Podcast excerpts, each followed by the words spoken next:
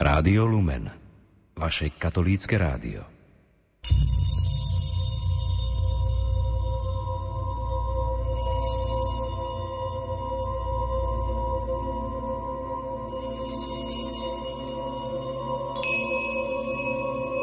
Jedným z najsilnejších zážitkov pre mnohých účastníkov liturgických slávností v rámci Veľkého týždňa býva počúvanie paší. Na kvetnú nedeľu sa striedajú pašie podľa Matúša, Marka a Lukáša. Na Veľký piatok sú to každý rok Jánove pašie. Máme tak možnosť všimnúť si, aké odlišné sú evanieliové rozprávania o Kristovom umúčení a smrti. Každý z evanielistov hľadí na ukrižovaného Krista z odlišného pohľadu. Pašie podľa Jána – Jánova správa o umúčení sa v liturgii číta každý rok na Veľký piatok. Nie mimo kontextu, lebo z Janovho Evanielia sa číta počas troch predošlých týždňov pôstneho obdobia a aj počas nasledujúceho veľkonočného obdobia.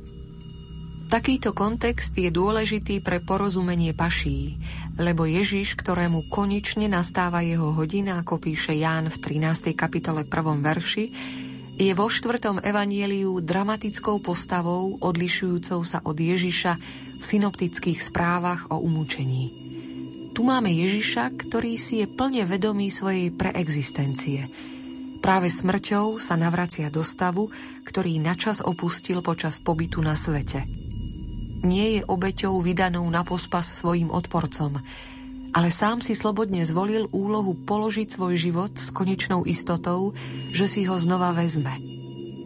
Ak je v pašiach istý prvok zápasu, je to zápas bez neistoty, ako dopadne, lebo Satan, knieža tohto sveta, nemá nad Ježišom moc, veď v skutočnosti Ježiš už premohol svet. Pretože Jánovský Ježiš je vševediaci. Nemôže ho nič, čo sa počas paší bude diať, vyviesť z rovnováhy. Keď si zvolil Judáša, vedel, že Judáš ho pôjde zradiť a sám ho posiela, aby vykonal poslanie zla.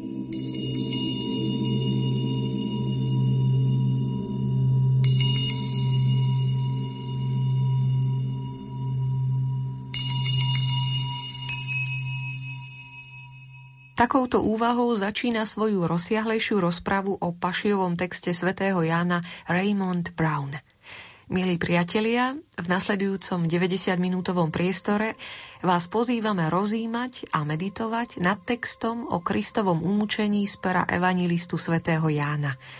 Nad textom, ktorý našiel svoje jedinečné hudobné stelesnenie v diele estonského skladateľa Arvo Perta.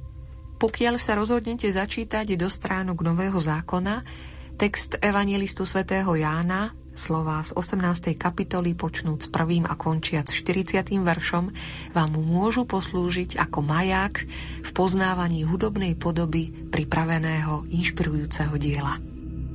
Prajeme vám milostivý čas osviežujúci ducha.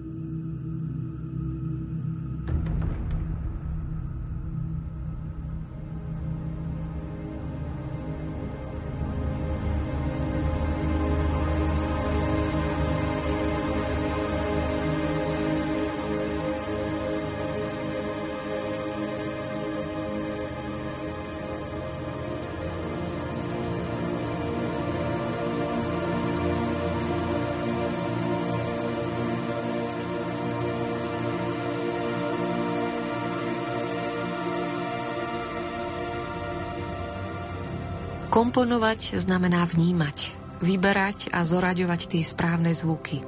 Impulzom k tvorbe je snaha čosi formulovať, čosi čo vysí vo vzduchu, prihovára sa tvorcovi rôznymi neverbálnymi kanálmi a zaráža svojou hĺbkou a úžasnou prostotou. Len človeku pokornému je dovolené započúvať sa do tejto ešte nejestvujúcej hudby a priviesť ju na svet. Tvorba je teda predovšetkým aktom pokory pred tým, čo nepoznáme z tohto sveta a čomu sa práve prostredníctvom nej chceme priblížiť. Každý skutočný umelec nám zanechal aspoň jedno dielo, ktoré v nás vzbudí podobnú rezonanciu. Platí to v rovnakej miere aj o umení skladateľa Arvo Perta. Z niektorých Pertových výrokov cítime, že je jedným z tých umelcov, na ktorých celou váhou dolieha kultúrny úpadok civilizácie 20. storočia. Je to storočie poznamenané dvomi svetovými vojnami s ich demoralizujúcimi následkami a cynizmom, rozbijajúcim hodnotový systém minulých generácií. Ak je pravdou, že umenie odráža svoju dobu, je potom paradoxné, že uprostred tohto úpadku, tohto civilizačného šumu sa objavuje tvorca, ktorého umenie stojí na iných základoch a ktoré sa živí tým, čo táto doba najviac popiera a skrýva. Pokorou pred pravdou, ktorá je vždy jednoduchá a je v každom z nás – Možno dokonca nejde o paradox, možno je to len prirodzený dôsledok extrémov doby, na ktoré možno reagovať iba totálnou rezignáciou, únikom, zastavením sa, novým začiatkom, chápaním tejto pravdy ako nulového bodu. K tejto nule sa treba každodenne navracať, nie je to nič mŕtve. Je to veľké šťastie pre človeka, ak dokáže každý deň nájsť túto nulu, Viem, že nič neviem. Sme v stave očakávania. Ak nie hudby, znamená to, že nie sme pripravení, že sme si nič nezaslúžili. Ak budeme nahlas rozprávať a kričať, nič nebude. Hovorí estónec Arvo Pert, často označovaný ako hudobný filozof ticha, a dodáva. Najprv musíš byť tichom, vypnúť, zostať stáť a premýšľať, kto som, tento pramen je v nás. Svet upadá, zlo je pánom sveta. Jedného dňa sa dozvieme, aké chyby sme robili. Možno bude potom neskoro. Možno. Možno budeme aj zachránení. Určite budeme zachránení. Áno.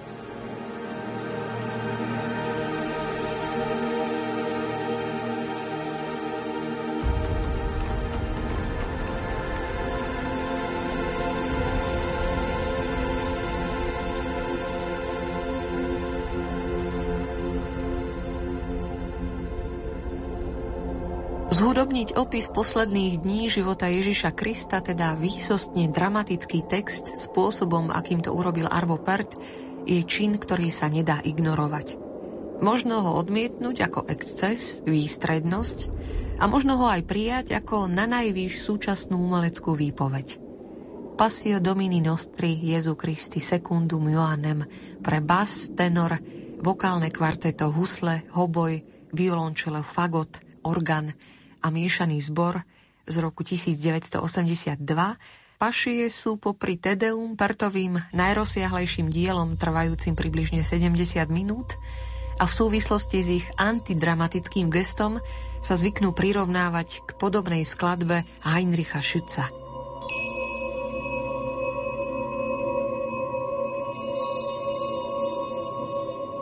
Koľko odvahy, alebo lepšie, koľko pokory je treba na napísanie takejto hudby. Úvodná zborová sekvencia, veľa ticha, oddelené repliky jednotlivých postav sa vynárajú a zase vnárajú do všeobklopujúceho ticha. Len postavy Ježiša a Piláta majú svoj vokálny obraz, bas a tenor. Rozprávanie evangelistu je zverené vokálnemu kvartetu a repliky všetkých ostatných postav sú prednášané zborom. Ani na kľúčových miestach deja hudba neopúšťa svoj introvertný svet, nesnaží sa ilustrovať situáciu, skôr si zachováva svoju polohu zvnútorneného, potlačeného pátosu. Prichádza záverečná akordická progresia, po 70 minútach v ámol sme zrazu v jasnom D-dur a cítime, ako by sme spolu s hlavnou postavou prekročili hranicu života a pochopili, kam spejeme. To sú charakteristické črty diela, prevyšujúceho utrpenie do sféry transcendentna, ku ktorému autor dodáva. Každé predramatizovanie hudbou je nakoniec istým druhom revolúcie. To by však bolo výrazom slabosti, akým je každá revolúcia. V pašiových dielach obdivujeme predovšetkým tajomstvo pokory.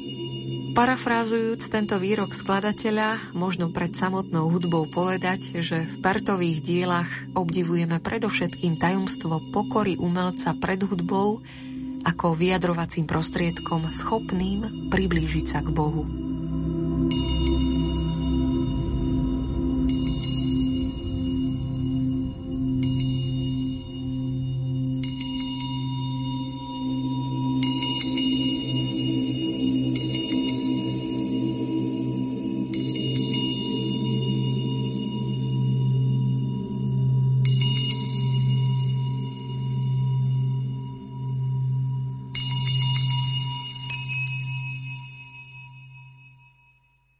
Pasio Domini Nostri Jezu Christi Secundum Joanem. Jánové pašie skomponované v roku 1982 súčasníkom estonským skladateľom Arvo Pertom nám pozoruhodnou, dumavou hudobnou rečou sprítomnia živý príbeh umúčenia Krista, Ježišovo zajatie, predvedenie pred Anáša a Kajfáša, Petrovo zapretie, predvedenie pred Piláta, krížovú cestu a ukrižovanie. Janové pašie skladateľa Arvo Perta vám sprostredkuje vokálny súbor The Hilliard Ensemble. Basový part Krista bude spievať Michael George, tenor charakterizujúci Piláta John Potter.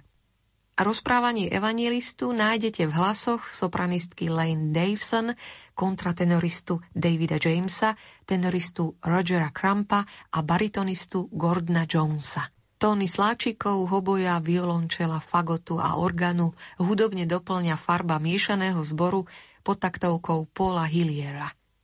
Nerušené chvíle vnútorného stíšenia, pokojného rozímania vám prajú technik Marek Rimóci a redaktorka Diana Rauchová.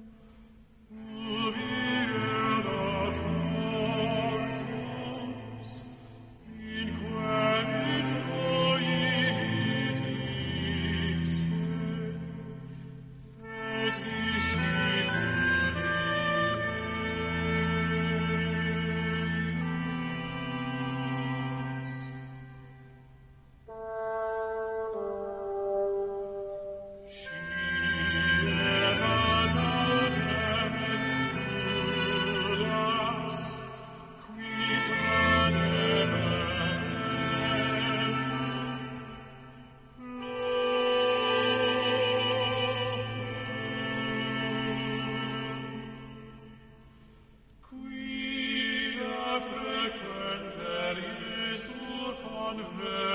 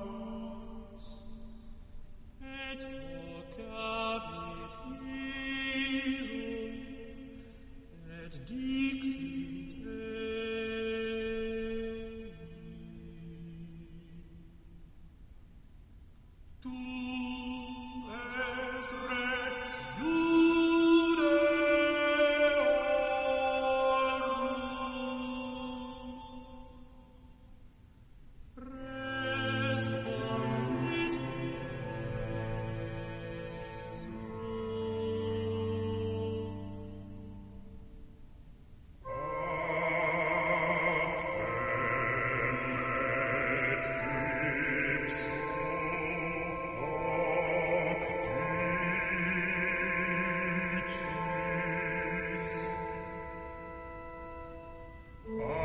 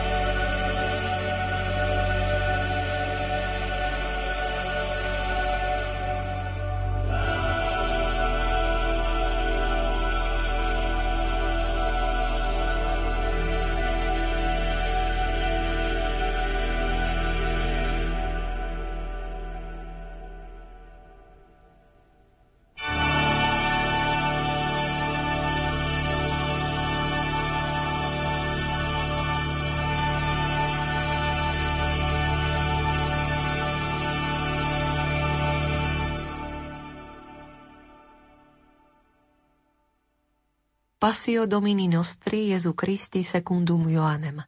Janove pašie, skomponované v roku 1982 súčasníkom estonským skladateľom Arvo Pertom, nám pozoruhodnou dúmavou hudobnou rečou sprítomnili živý príbeh umúčenia Krista, Ježišovo zapretie, predvedenie pred Anáša a Kajfáša, Petrovo zapretie, predvedenie pred Piláta, krížovú cestu a ukrižovanie – Mohli ste ho vnímať aj prostredníctvom stránok Nového zákona, prostredníctvom textu evangelistu svätého Jána v slovách z 18. kapitoly, počnúc prvým a končiac 40. veršom. Jánove pašie skladateľa Arvo Perta vám sprostredkovali členovia vokálneho súboru The Hilliard Ensemble. Basový part Krista spieval Michael George, tenor charakterizujúci Piláta John Potter – Rozprávanie evangelistu ste mohli nájsť v hlasoch sopranistky Lane Davison, kontratenoristu Davida Jamesa, tenoristu Rogera Krampa a baritonistu Gordona Jonesa. Tony huslí, hoboja, violončela, fagotu a organu hudobne doplňala farba miešaného zboru pod taktovkou Paula Hilliera. Ďakujeme za vašu pozornosť a aj naďalej želáme požehnané chvíle pri počúvaní Rádia Lumen.